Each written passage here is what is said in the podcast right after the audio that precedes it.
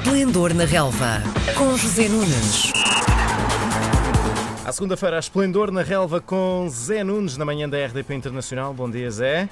Olá, bom dia. Ontem jogou-se a primeira jornada da fase de grupos do Europeu de Sub-19 na Arménia. A seleção portuguesa está no grupo A e aplicou a chapa 3 à Itália e podia ter sido mais ainda. Era expectável este domínio todo contra a Itália, que já agora é vice-campeã europeia nesta categoria.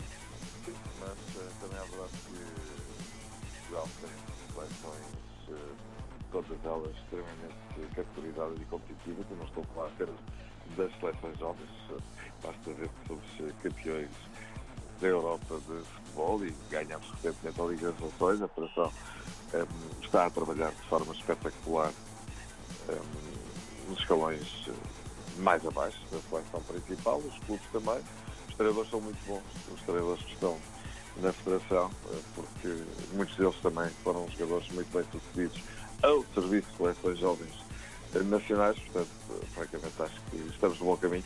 É verdade que ainda não há muito tempo as coisas não correram bem, por exemplo, se recordas no, No Sub-20? Mundial de Sub-20, Uhum. exatamente. Mas digamos que a tendência, o padrão, a regra tem sido de facto sermos bem sucedidos e por isso, claro que 3-0 à Itália eh, vice-campeã é fantástico, mas eh, confesso que não fico completamente de boca aberta e tens razão, Portugal até poderia ter feito mais gols. E com esta vitória, a se- a seleção mostra que é a principal candidata a revalidar o título. Ainda é cedo para dizer, especialmente Ainda. antes do jogo com a Espanha. Certo, certo, ainda é muito cedo para chegar a essa conclusão, para já começarmos bem, mas eh, trata-se de consolidar e dar continuidade àquilo que ontem. Muito bem. A nível doméstico, os três grandes vão preparando a próxima época. O Benfica já fez dois jogos. Primeiro, a derrota contra o Anderlecht na Luz e no sábado deu 8-0 à Académica. O Porto venceu os três, jogos, os três jogos que fez contra o Agda, o Varzim e o Pernafiel. E o Sporting na Suíça contra equipas locais perdeu o primeiro jogo, depois empatou o segundo. Que indicações é que já é possível tirar destes jogos para a próxima época? Ah, poucas, ou quase nenhuma. Não, é, é estamos numa fase extremamente inicial de pré-temporada evidentemente que é possível ganhar do que perder. O Benfica que derreteu a Académica é o mesmo Benfica que tinha perdido em casa com o Anderlecht no jogo de apresentação. Ah, claro que à medida que os dias vão passando, as equipas vão afinando processos, normal. Ahm, destaco ah, três jogadores nessas três partidas que acabaste de referir. No Porto Marcano, que regressou e marcou o gol do Porto no último minuto, frente ao Penafiel.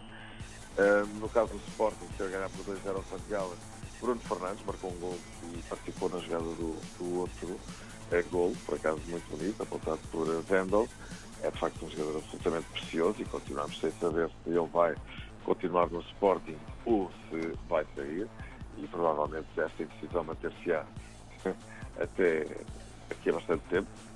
Recordo que o mercado só fecha a 31 de agosto. Uhum. E no caso do Benfica, destacaria um, De Tomás, que vai rotulado como goleador e estou convencido que vai mesmo marcar muitos gols, muitos gols no Campeonato Português, marcou dois, frente à Académica e mostrou de facto eh, qualidades para, para, para poder ser um jogador extremamente importante na frente de ataque da equipe do Benfica. Eh, As equipas de futebol, nesta altura, parecem carros que vão ao mecânico para tirar peças e pôr outras novas. Que peças é que as equipas estão a precisar nesta altura para se reforçar? Bom, vamos ver. No caso do Benfica, eu acredito que o Benfica vai buscar um avançado, uma vez que perdeu dois de grande qualidade, João Félix e Jonas. Ahm, ao mesmo tempo que já sabe que o Benfica há muito tempo à procura de um guarda-redes, que não estará totalmente satisfeito com uh, Vlaco Dimos, que é de facto um guarda-redes talvez ainda em formação. Eh, é um guarda-redes entre os postos, fora deles nem tanto. O Benfica talvez queira um bocadinho mais. E por isso Perino, guarda-redes da Juventus, parece que irá ser contratado nas próximas horas. Hum, com certeza que é uma excelente contratação. Uh, no caso do Sporting, uh, creio que a equipa se tem estado a esforçar muito bem, de forma cirúrgica, e creio que neste momento com o Bruno Fernandes, hum, na hora, à hora a que falo, Bruno Fernandes ainda representa os quadros do Sporting, Por enquanto, por enquanto. Exato, exatamente. O Sporting, em teoria, até tem um plantel, na minha opinião, melhor do que tinha na época passada, não saiu ninguém extremamente importante. O Deli, na minha opinião, pode ser muito bem substituído e até com vantagem por Eduardo Fernando Belenenses. E no caso do Porto, eh, gradualmente, paulatinamente, e depois de alguma ansiedade por parte dos adeptos, o Porto começa a reforçar-se muito bem.